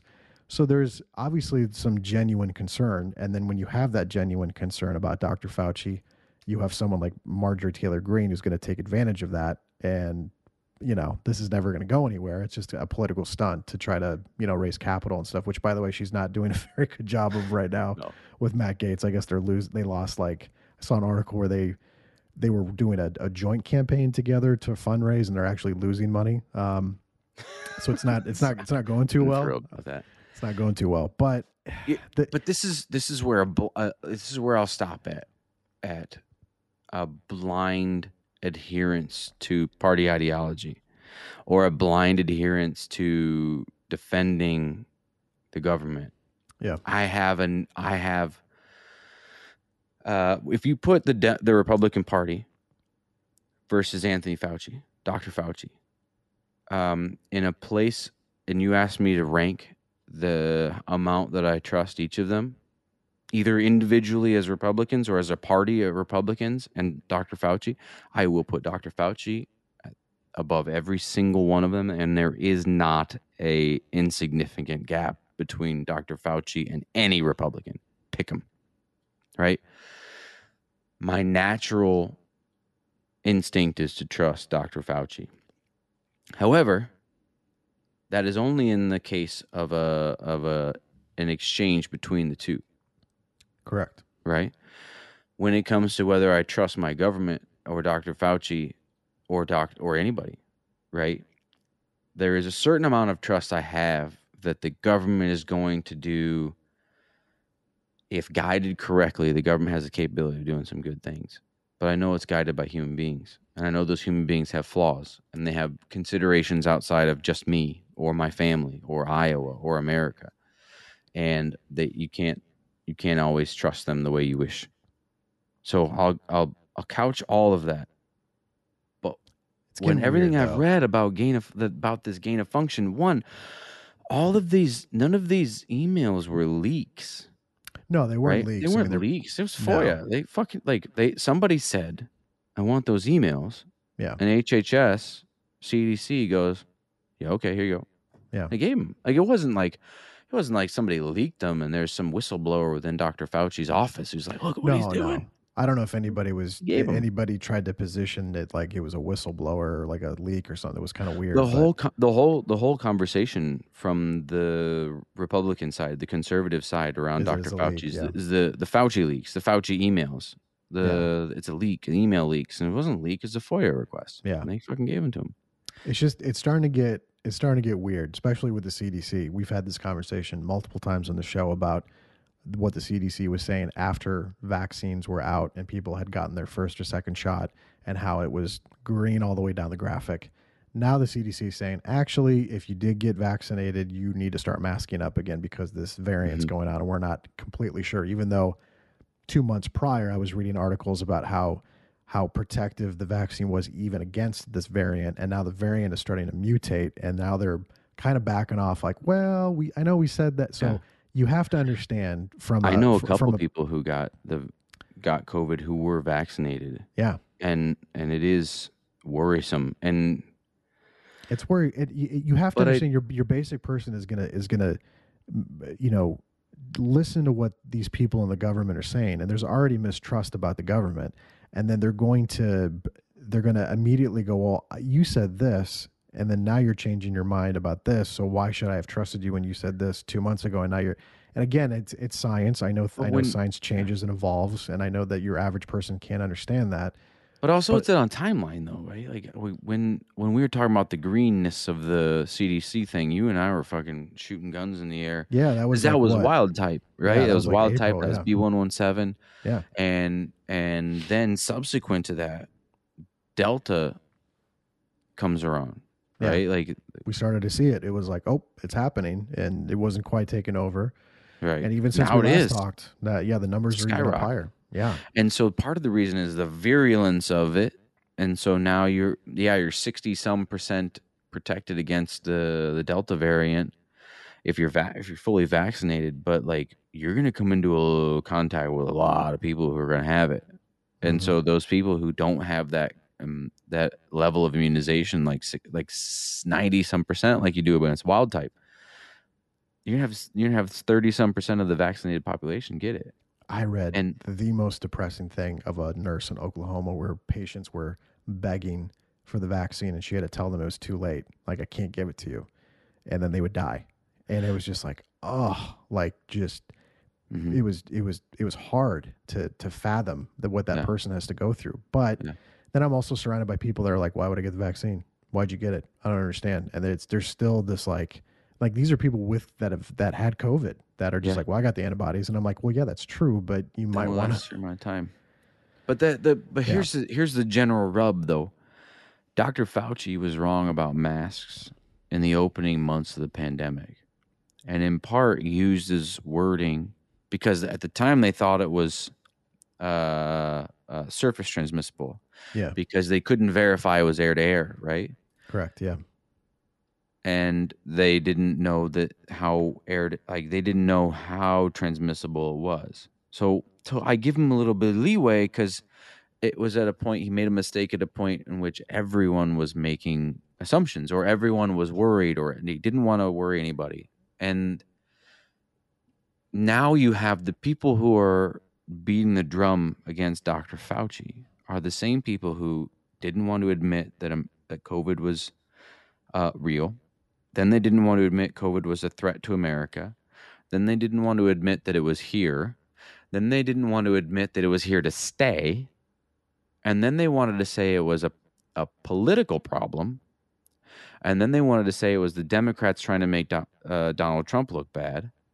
And then they wanted to say, then they wanted to say, like, go on and on and on that it was, uh, we needed to keep in keep the economy in in mind and not not shut down and Yeah. masking up is a, a violation of your rights. So at every single step, at, and now you're now you have a, an entire fucking party, Republican Party, conservatives, libertarians, saying that you don't need to get a vaccine. Some of them going so far as to say the vaccine's fucking five G, and you're gonna get a fucking five G chip shot into you, like. And those are the people beating the drum against Dr. Fauci. I just don't fucking care. And and if you do even show me that the there is evidence to gain of function, uh, okay, kind of unfortunate. I- we were. I mean, I, I know why they I were get- doing it, but it was like, oof, like this could have been. I guess. I guess the point, Sean, is it could have been prevented. And but I, I've also watched many documentaries about all the incredibly dangerous biological weapons that exist inside the CDC in Atlanta. That if those got out, I mean, it would be it would be just as bad. Um, it just be It, was, worse. it would be worse. It would be worse than what we're experiencing right now by far. but this Um, is where that's that's where that's where science comes from. That's where. It's just and, like that, lack of That's the part of thing where like the science illiterate like me, not illiterate because I can I can literally read it, but it can be used to scare me relatively easily because I don't understand the ramifications of not doing it. That could be Right? Like how come yeah. there hasn't been a pandemic since 1918? How come the flu hasn't modified itself into something that kills millions of people again? How come Ebola was contained? that was in Africa point for the most while. part, right? Do you remember that talking point for about three weeks? Like more people have died from the flu shot, and then then that talking point just kind of disappeared when that number completely like doubled and tripled Yeah. and quadrupled, and yeah, it was science alliteration is And and then rampant. but you have like a series of it you have a series of of scientific advances and I know that the CDC has safeguards, right? They have a, a shitload of safeguards. Mhm. When I go to facilities that have controlled substances in them, they have safeguards. Sure. Like physical protection from exterior incursion, but also like safeguards internally, which are obviously humans are are flawed beings, and so they may, you know, become lax.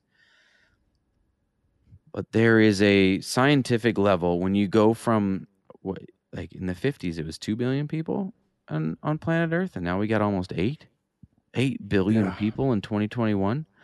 Like, the research must be done in advance to understand virology, to understand immunization, like what immunizations need to have. Like it's just communicable diseases, pandemic responses.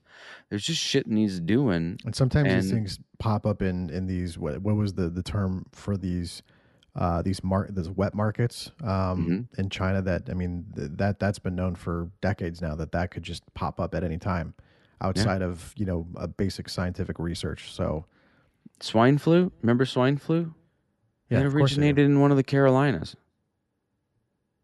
Like But- everybody said, oh, it's from South America. No, it originated in one of the Carolinas. Like bird But- flu. Eventually, you like I you you could go to the Des Moines Register, you go to the the Gazette, and you could read about bird flu every couple three years. No, I, I totally agree. There's there's many examples, but I don't think I, I think some people are muddying the water between the gain of function stuff and the lab leak theory, which was completely demonized when it first came out. And because again, if President Trump said it, it's not true. And that now granted, didn't vote for President Trump, had no intentions of voting for him, disagreed with a lot of the things he said. But when that came out and he re- repeated that, it was trounced down. Absolutely not. This isn't happening. And now we're starting to see actual concrete evidence that, yeah, this is very, very likely what happened. Not, not, and, and again, that's the problem. People are muddying the waters between this gain of function research and the lab leak, and they're trying to co promote the two and try to point a finger and throw rocks the lab leak theory to me is completely independent from this gain of Mhm. function stuff because it goes back to a lot of the stuff that what you were talking about, which is basic research and science. But the lab leak stuff, it's got a lot of legs. Let me do a little bit more reading I because it seems like there's that. some there's some specifics that you want to cover that I'm Yeah, I'm getting to a stuff, point dude, that my I'm not able to to speak to it. But the I lab think leak that I, stuff is freaking me out because I was one of the people like, oh no way, and now I'm like, oh no, it that's a that's a genuine Right. genuine let thing. me read let me read Okay. about lab leaks and we'll we'll cover Okay, we'll follow up on that.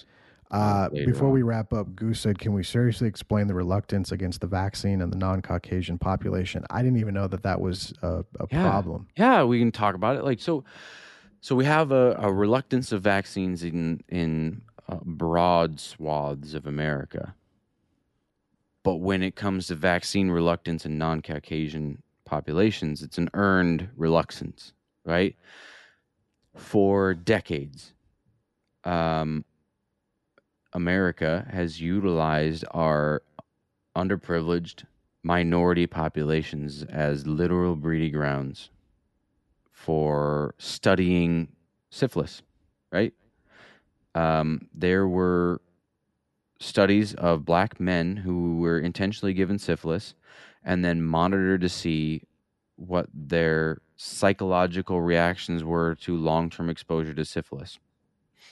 There, there is an earned reluctance from disadvantaged communities, from the black community in America, that when when medicine comes knocking, they're not always your friend.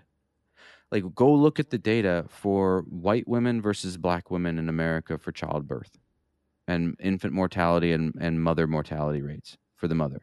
Right? Like there's an earned distrust because of our our syst- our system was set up by and for white people.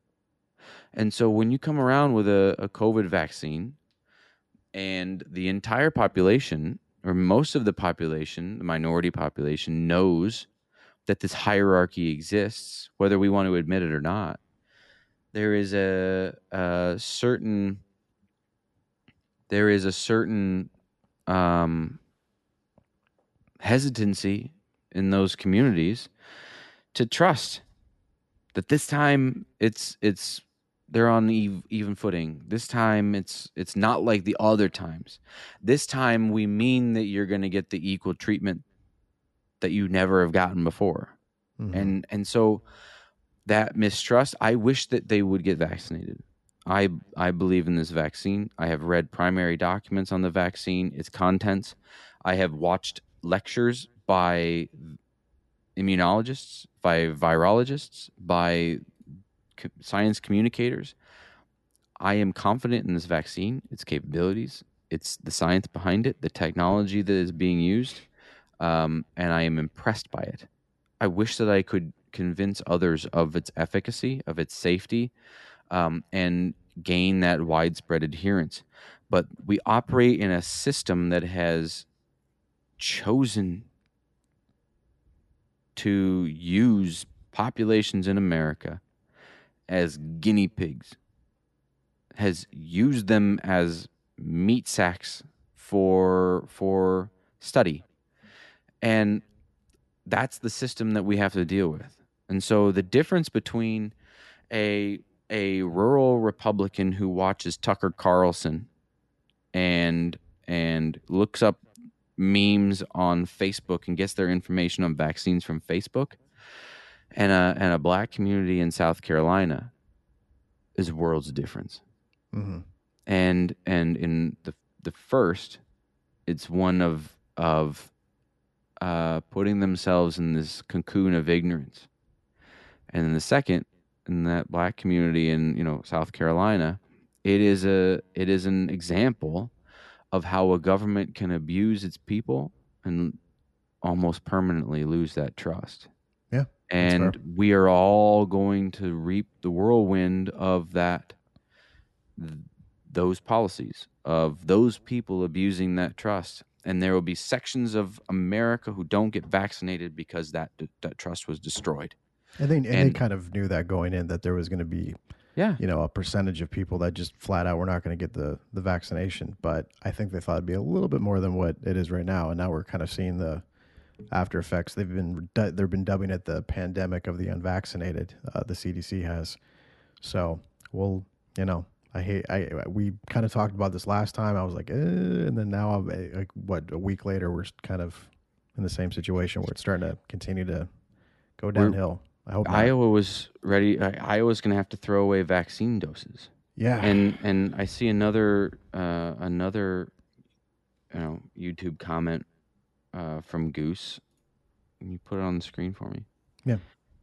Like we hear these politicians just hammer that we need to vaccinate minorities. The vaccines are there. They don't want them. Why? It's not just it's not just now I feel as though the comment is putting the blame onto minority populations. And we do need to make sure so that I guess I'll address the first portion of this because vaccine politicians hammer that we need to vaccinate minorities. One, we need to ensure that our government's response at a federal, state, and local level treats people equally, so that like what we saw in Florida, uh, those that were politically connected got the first doses of vaccines that were shipped to the state, right? That those who usually are affluent and white get access to health care before anybody else, or best health care flows to those that are, are, are affluent and white, me, right? The system is set up to cater to me, affluent and white, middle class and white, affluent and white, whatever. It is deliberately built that way. And there are people who are left out of that system. And so when you see politicians hammer, we need to make sure this gets out to minorities or or someone like me who hammers, we need to make sure this fucking vaccine is free. The research is open. We need to release that to the world and let them manufacture their own vaccines because we have third world disparities in access to this vaccine where Iowa gets more shipped to it than it can handle now because we have lower vaccination rates and we're going to throw away hundreds of thousands of doses. Meanwhile, there are people in, in third world countries, there are people in second world, there are people in Japan who don't have access to the fucking vaccine because mm-hmm. American companies are making a profit off of it and they don't want to give away their IP rights. So they're going to maintain the the deliberate uh, uh, funneling of this vaccine through the distribution networks that they own, the manufacturing networks that they own and control, and they won't release it to the wider world because that would mean giving it profits. Because that would Yeah. mean releasing the IP out to someone who can make it in India, someone who can make it in Africa, in South Africa, in East, uh, uh, Southeast Asia, and in the Middle East, and in Russia, or in you know Western Europe, South America It's so gross. that that they would be giving up profits that could potentially go to them. So they would the, those companies would rather say, "Fuck you, you have to wait 2 to 3 years." Mhm. Meanwhile, we're going to have more and more more and more variants that are going to threaten my family, my community, my kids, my parents, me because we want to maintain profits. As, And- Gu- as and Goosey so- just alluded to, he said, "Welcome to the pharmaceutical industry." I mean, this is unfortunately this is big pharma. I mean, this is it's And nothing nothing new. It just sucks that this has to also be part of vaccines as well. One hundred percent. And now we're now the thing that I was trying to bridge the gap with Jon, or the thing that that I, you know, Goose. I don't think he'd mind me saying he and I are like polar opposites on the on the ideological spectrum, but when it comes to shit like this, it it doesn't matter your your No. political ideology Shouldn't. it is a it is a scam. It doesn't matter if you're a Trump supporter or a Bernie supporter. You can look at that pharmaceutical industry and know it's a scam. And so mm-hmm. messages like that can resonate. I'm Goose. I if I ever run for office and Goose is a constituent, he may fucking hate the way I talk, but he knows I mean it, right? And and Goose may think like, "Fuck, I hate that guy," but I think if he ever gets into office, my pharmaceutical, like my prescriptions would actually be lower, and I know I won't go bankrupt if I have have a kid. Yeah. I know I won't go bankrupt if I if I get into a car accident, right? Because somebody like Sean's gonna actually give a shit, or somebody like Jon Green's gonna actually give a shit. Hell yeah. And so the the that's where going back, I guess, an hour and a half now No, no. to the opening discussions there with with Jon was leading to was bridging that gap and finding that commonality in what we can discuss and agree on and say like let's Mhm. hang our head let's hang our hat on that whether Yeah. it's a baseball hat or a cowboy hat and then the the yeah and and so then going to his earlier comment about these politicians and hammer that we need to vaccinate minorities. The vaccines are there. Why don't they want them?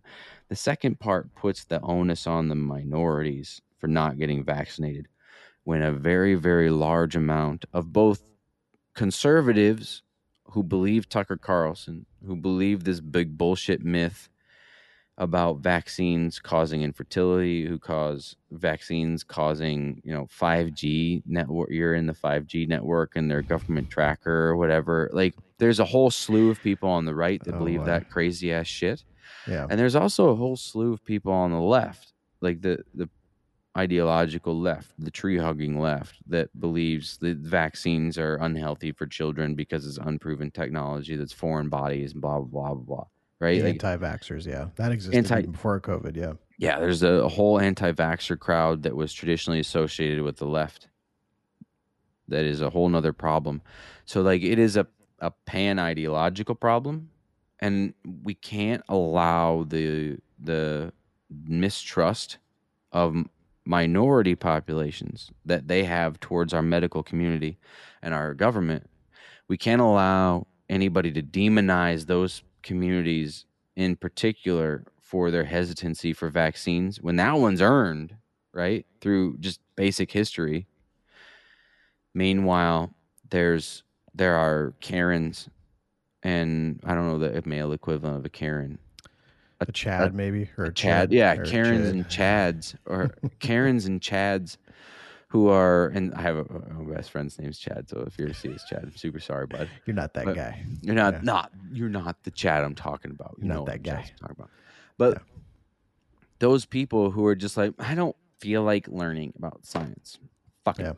You know what I mean? Like That's the other one. That's my there- other favorite there's a difference. There's a difference. Jesus' blood will protect me from this I've seen Sean. that. I saw I saw I've that one. Had people say that to my face. I thought that, that was a joke. I thought that was a meme, and then someone said it to me, and I went, "Uh, what?" Oh. and okay, What? And that's when you know can't have a conversation with this person. This is Right. this is conversation. I have a place to go. See you later. Gotta go, everybody. Pretty much. But you can't you can't equate you can't equate those people, right? Like I know. I have know. succumbed to misinformation. Fuck you, it's my freedom. And then like, ah, my community was literally ravaged by the federal government when they were committing like I know. There's experiments on my ancestors. So there's a difference. I yeah, agree. there's a massive difference. Uh, by the way, we have a TikTok and we're trying to promote that and it's here. Um, I'm going to pop it up on the screen here. Let me see if I can get the Yeah. TikToks. There's a, there's some shots of Sean there talking away. That was, oh, that was tonight, right? Yeah. Yeah, I did that right right before this. Yeah. You It's did, great. uh, actually, can we play this one that you did today? That's, uh, Sure. rocking and rolling. Play whatever you if- want. All right, let's pop This this, is one. up. the same thing that happened in Germany in 19. to Ireland and those Gardaí in particular. Sorry about the wild-eyed American anti-masker. I, it's not a thing we really want to export. The anti-maskers are always fun, but, uh, man, yeah, like dude. can you imagine being fucking 16 months into this shit and I still know. being anti-masker? Like, I, know. masks are my freedom. Fuck you. Meow, meow. And if you go watch that full video, there's this really funny Garda, uh, who's a guard. So in Yeah. in Ireland, they're in Ireland, and there is a I don't know their their legislature, uh, w- what level they're on, but there's this Garda who's blocking the doors, and there's a rule that you can't enter without a mask on, and so there's this Irish woman trying to gain entry, and she's saying, "This is you. You're not allowing me to enter, and you're physically stopping me because they're standing there like this." Not so letting her walk by, and she's like bumping into them. She's like, Yeah. "You're not. This is like rape. You're. Uh, you're. I don't consent to being touched. You let me by. You're like. It's this is like rape." And she's like said bumping into them. Oh my yeah, as they have their hands up. Oof. And then this American, like wild-eyed American, who's like, "This is just like Germany in 1933." And then the Yeah. Garda, the specific like I don't know sergeant or whatever, the Garda is sitting there and he's just sarcastic as shit to them, and I really really enjoyed that because I have a certain affinity for Ireland. I've been there a couple times. I love that country. The people were fucking wonderful. the The Irish countryside was beautiful. Love it it. is this, it is this picturesque, wonderful place in which like they have been uh, uh, under the boot heel of oppression, and they have shared uh, solidarity with people. They have had a rich history that has been tried to that people have tried to erase. That they have persevered through a lot. They have fought for their freedom. They have a good general nature about things. I really enjoyed the Guinness country there too, and Jameson, and yeah, and Jameson and to to watch this guard eye just standing there like what is going on here what did you say i tell you what you can just put and it is just hilarious uh, total Irish, uh, yeah. to watch it is like completely like fuck you lady this is completely ridiculous It's- and i'm it hasn't gone well there such. too. I have a buddy. We should probably try to get on the show if he if he we could time it up because he he lives in Dublin. Um, he's been telling me some horror stories about how they handled COVID there. So it's Really? yeah. So maybe we talk to him. Daryl O'Connor uh, is his name. So we Not might have to have name at Dara all. come on. Uh, Goosey said we're way too old to have TikTok. I totally agree. I, I thought We're. TikTok was like for 14 year old girls. And then it uh, completely, I, I, I, I told Sean this. I go, dude, I used Facebook, Twitter, and Instagram religiously. I have taken all three of those apps off my main screen on my phone. I am only looking at TikTok. The the design of it, the integration, Yep. the algorithm, everything is great. I love it. I, I I had a bunch of my friends make fun of me this week. I'm like, dude, are you on TikTok? They're like, I'm never gonna TikTok, but that's right. yeah I love it. it's dumb no tiktok is the shit It's you really can- it's really you good. can have people on there teaching you how to do physics. You can have people on there teaching about other planets. You can have people on there doing funny dances. You can have people on there with some of the funniest shit you've ever fucking seen. You can learn about uh, building a deck. You can learn about fixing your car. You can learn about put. I, I, you- I- it is Everything. incredible. It is in like 15, 60, and uh, second, 15 second, 60 second, three minute now clips. And you can like fuck you, I can scroll through and learn about personal finance and the next one's hilarious and the next one's about politics. Whoop, keep slipping.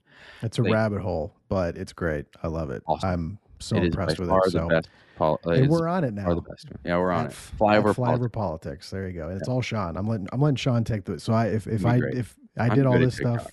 Sean's way better at the TikToks than me. So I'm Yeah. I'm gonna learn. I'm gonna try to learn. But uh well Sean, we're we're over our allotted time, but whatever. Uh we we had a good talk with Jon Green. I thought that went well and we wanted to talk a little bit about some of the, the TikTok stuff. So and then that divulged into COVID's because of the Marjorie Taylor Greene thing. But that's fine. Marjorie Taylor Greene. I know you do. a lot of people. Ted Yeah. Cruz, I Marjorie. Taylor Greene. We need we need to make like a, a graphic and just kind of see like who does Sean hate more this week and just kind of slide the heads up. I think so. Honestly, I'll I'll fucking make one. Can we right get some head here. cut out? I'll make a fit. No, I'll make a yeah. Oh, that's a good one. I was just gonna put Yeah. their names on a little board and slide them No, up you and gotta do the head cutouts and then just who. And then we'll we'll glance back. Who who do you hate the most this week? And then like, well, to. Ted Cruz. and- actually. yeah, Okay, I'm gonna have to figure out how to work my wife's Cricut there and make little head cutout on Please like do. a. Uh, To put on uh, little sticks, little little sticks, and then you can kind of I'll put them kinda- onto a magnet, and I'll get like a little magnet yes, magnet would be better. Yeah, that'd be better. Put them into a little hierarchy. There'll be a triangle, and like Mitch McConnell, you know, Antonin Scalia. I know he's been dead for a number of years, but fuck, it's just really fun to You got Like, to you got to get a Tulsi one too, so I can see where you're at with Tulsi, and then I'll decide what I want to bring her up wouldn't on. yeah, man, she would sky. Like, I feel like most of them would be like, oh, these two, these two Well- people places this week, and then Yeah. now and again, Tulsi'd skyrocket to the top and then plummet to the bottom. Come like, back "Ah, down." she's okay this week with what her current thing was. Like, okay, she's got people who are not being insane right now. And then Yeah. later she'd be like, billionaires should have tax break all the way to the top. Fuck, Well, you she's know never better. said that, but you know I mean. you have this terrible. Which, by the way, we need to just do a Tulsi episode, and I, I wanted to have Tulsi's uh, campaign director on, but I didn't know how that was going to go Sean. I was like, uh, Do you really? Yeah, we should Yeah. have their campaign Yeah. director on. Yeah. I will do more research So I'm I think like, she, I think she would do it. I don't know for a fact, but I think she was very friendly. Uh, I talked to her a couple times at a few uh, rallies in Cedar Rapids, and uh, I think she would. So she was the first All person I texted when I went to my Iowa caucus, and I'm like, "Hey, I was the one person that stood up and voted for Tulsi." She's like, "Fuck yeah, man!" It's so funny. There was a dude in my caucus too. He's like, "I'm here for Tulsi." Yep, And I just wanted to dude. see. I just wanted to see that there was a vote from here, and then that was me too. and join Bernie after uh, after he's not. If Yeah, at least he was honest viable. about it. Yeah, Yeah, he was honest about it. All right. That's fine. Whatever. I'll reserve you a seat right here. It'll be empty, and it'll have your name on it. Don't fucking leave. Yep, don't leave, please. Yeah. Exactly. Which, by the way, prediction before we close: Are we having an Iowa caucus in like what two years? Yes. Is that the yes. okay? Okay. Dude, it's too predictable. It's too ingrained into the process. There will be an Iowa caucus. Yeah. It's like it's just too easy. There's too much money. There's people who have a ground game. There's people who have a whole fucking plan. They just pick it up and then they just put the new person's name at the top and then and then send it out to the Des Moines Register and all the channels. Like the it, there is a structure here. It is too much money to just come Let up it with go a new away. thing. Yeah. Yeah, it's gonna. They're not gonna. No, I, I would put money on that. I would put money. I'll put a dollar that there will be a Iowa caucus. Okay. I'll take that Yeah. bet. I agree. Um, it'll be good for us too because then we'll have more That's stuff not- to talk about. You locally. literally didn't take that bet. You said No. I'll take that bet. I'll agree. I'll take that bet. I'll take that bet. So you're just gonna, you're gonna take the bet and agree, but you're just gonna be a it. I'm gonna double it. I'm double down. I'm gonna double down. Adam doesn't. Uh, I don't go to Vegas with Adam. He no, I'm it terrible at gambling. I get I get nervous. I don't I want to gamble. I don't. I don't even like if I go to Riverside. I'm like I lose like twenty bucks. I'm like I'm done. I'm I'm out. I'm done. Everyone's like, I don't know "You where that lose 20 went. I bucks." might as well have just burned it. Yeah, exactly. It was stupid. Uh, all right. Well, we will be. We should. Well, I don't know what Sean's scheduled next week. Are we thinking? Because um, I'm I'm gonna get busy here soon, dude. As Yeah, you let's do know, it. um, Next week. relocating to a different lo- location in the county, um, which will be interesting political wise. I'm gonna change. I'm gonna start doing some digging on that and just maybe see what I can find out. Um, but next week, yeah, no, maybe Yeah, we'll Um, figure it out. yeah. We'll figure it out. Well, That's fine. Monday, no one gives a shit. So we'll Planning? What's that? We don't do that. we'll we'll talk about it. But uh, I'm glad we had Jon on. I thought that was a great conversation. I was literally at, he had so many sound bites. Like I've been trying to get in the habit of like, oh, that'd be good to, to say. one. He had like lit, um, let me count. Let me count. One, two, three, four, f- six sound bites. Yeah. He, he provided us, and I'm gonna. It's gonna be fun to just dump those out on TikTok, and and maybe we'll make Jon uh, TikTok famous. He probably doesn't want to be TikTok famous, but Totally not. no, probably not, but too late. But it'll be fun. So uh, follow us on the TikTok at Flyover Politics. Uh, on the on the Twitter, we are at Flyover on Anchor. And then uh, the other wonderful uh, plug that we love to say, flyoverpolitics.live, that takes you right to the YouTube channel. And uh, like, subscribe, notify, and then, of course, look up Flyover Politics wherever you get uh, your podcast if you want to listen to us instead of stare at us. Which, you know, that's fine too, whatever you want to do. And I will let Sean close up the show the way that he does every time we do one of these things. As you walk through life, you got to build some solidarity and think for yourself, folks. Have That was my chair, by the way. It sounded like I farted, but it was that was my chair. Just wanted to let everybody know. It's a TikTok video now. I know. Sorry. bye, bye, everybody.